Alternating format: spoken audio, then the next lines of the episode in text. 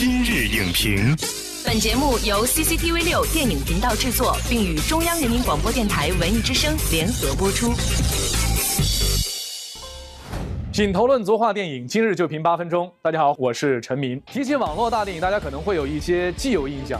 我们也在影评数据库里边搜索了一下，有三个词儿几乎和网络大电影绑定在一起，分别是题材庸俗化、六分钟反差、同质化严重。但是我们也发现啊，近期有一部系列网络大电影《罪徒》，好像打破了这种既有印象。就拿第一部来说吧，上线仅仅四天，播放量超过了七千两百五十五万，而且引发了大家的广泛讨论。那么，《罪徒》跟其他的网络大电影相比，究竟有什么不一样？今天我们邀请到了影评人胡斌跟木匠，为您抽丝剥茧，理性评述。欢迎木匠做客今日影评，主持人好，大家好。那么首先进入我们今天的剧情解锁。罪徒系列包括《罪徒之死亡列车》《罪徒之救赎代价》《罪徒之正义规则》三部曲。故事发生在一列封闭的火车上，由于山体滑坡，列车滞留，八名乘客陷入昏迷。随着乘警的调查，关于十年前的一件案情逐渐浮出水面，同时影片关注到了家庭暴力、校园霸凌。和儿童被侵害等社会话题。我们在开场的时候也说到了，很多人对于网络大电影一个既有的印象，也想问问木匠，就是你之前对于网络大电影印象是什么？总体来说，一个突出的印象还是比较粗制滥造吧。可能之前网络大电影也给观众们造成了很多负面的印象。就是你长期这样的话，实际上你损害的是整个网络大电影的美誉度。我们不能把网络大电影这样的网络文化产品仅仅看成是一种网络商品，它毕竟是一个公共文化产品嘛，承载着更多的这个社会价值以及审美和艺术上的一些需求。刚刚呢，影评数据库当中啊提到的第一个问题就是网络大电影题材庸俗化，你觉得？罪徒跟以往他的一些前辈相比，哈，在题材上首先有什么不一样？我觉得他是那种，甚至现在在院线电影中。国产片都比较稀少的严肃的现实主义题材，而且他已经是深入到现实的机理。他实际上在经由这样一个小的切口来拷问，甚至反思我们整个社会，我们我们大家应该怎么样的去认识到我们自己的职责，就是为什么会造成这样的一个悲剧，其实是很多人都有责任的。最后闪回到十年前的静谧的校园，两个小女孩就是扎着马尾。对啊，其实那是特别稀松平常的一个场景。但是你了解到这个故事背景以后，会有不寒而栗的感觉吧？后来，每天放学以后，我都扎起马尾辫我觉得我扎起马尾辫就变成另外一个人了。罪图实际上，它的形式非常的好，悬疑，这是网络大电影的看家本领。但是它不仅仅是一个悬疑的外壳，它还有一个非常坚实的内核在里面。其实它内核关注到了很多社会现象吧，包括像一些家庭暴力啊、校园霸凌啊、未成年人受到侵害啊这些事情，但是它又没有呃尴尬的说教，它是用生动的故事和那些立体的人物抽丝剥茧，一点点的把这个事情展现出来，打破了呃网络大电影题材庸俗化这样一个窠臼吧。我觉得整个《罪图》应该是以情动人又关注现实的这么一个网络大电影的精品。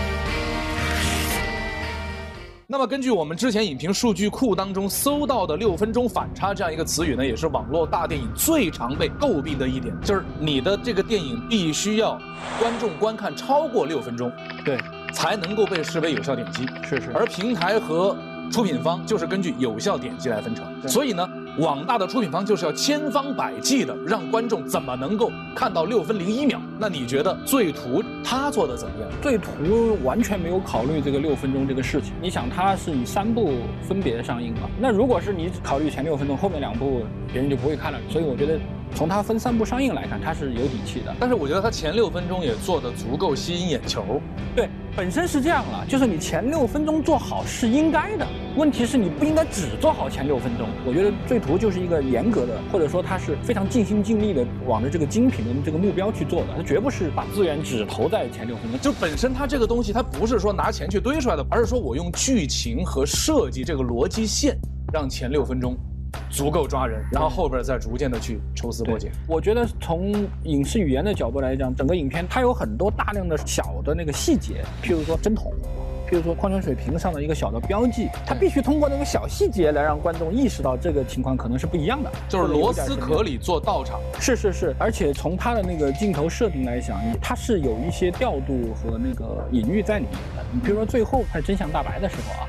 就是他镜头给到了周星雪那个角色，他用了一个小的俯拍，某种意义上其实有点像，就是一个正义之眼在压过来，压压过来，看着对，就是一点点的把那个真真相给压出来。其实网络大电影在诞生的时候啊，并不平坦。比如说在二零一六年的时候，一些业内人士呢提出了一种说法，同质化严重。那么我们今天在聊的《罪徒》。有没有很好的解决这些问题？我相信最图的主创啊，他真的是热爱这种类型的故事，他是真的想做好这样一个故事的，而且是一个深入到现实的机理里面去拷问、去反思的姿态。我觉得本身这就是突破了我们对网络大电影的一些城府的认识嘛。首先，第一，网络大电影是可以做好的；第二，就是说你小成本、小空间，不用明星也能做好。对于很多年轻的导演、演员和编剧来讲，你就更不应该去跟风了。有可能你在这个螺丝壳里面，你可以做一个精品出来，那。更说明你的才华，奇功必不唐捐嘛。但是也有一些问题，他既然是拍了三部，所以他的反转肯定还没有到最后的结束。就是他后来，他好像陷入了一种就是反转、反转、反转，我就一定要反转下去。所以这个确实会让观众有审美疲劳的感觉，可以再更精简一点。其实还有一个不足之处，废图看起来那个火车只挂了这一节硬卧车厢。其他的车厢就没有，这好像也不太可能吧？当然，就是说它整个的那个的影片的过程中，我还是很入、很投入的。但是你这个你得架得起观众看完以后回想，我觉得这个这个或许未来在改进的时候，这个会做得更好。所以，综合我们刚才所聊到的关于《罪徒》这一部电影，它的出现，是不是也给网络大电影未来的生产和制作？提供了一些启示。那首先就是你不要忘记一个作为创作者的初心嘛，就是不管是网络大电影也好，网剧也好，还是院线电影也好，你首先要想到做一个好故事、好作品，这是最重要的。那其次呢，我觉得就是你要把你的技术水准发挥出来，而且在相对有限的成本里面，你怎么样把这些成本怎么样用在刀刃上？嗯，就是网络大电影的这个制片方，他也有他的技能的那个提升。好的，感谢图斌跟木匠的精彩点评。题材庸俗，六分钟反差，同质化严重，这似乎是目前网络大电影存在的三个常见问题。病根儿就在于大部分的网络大电影目前呢，流露出只关注自身利益，却不关注社会与人群的一种冷。最图呢，恰好是因为主创拿出了关注社会、关怀人群的这份暖。网络大电影，我们不应该片面的放大它的网络属性，更应该关注它的最后两个字——电影。今天的节目就是这样，下期节目。再见。本栏目视频内容，请关注 CCTV 六电影频道，周一到周五每晚十点档《今日影评》。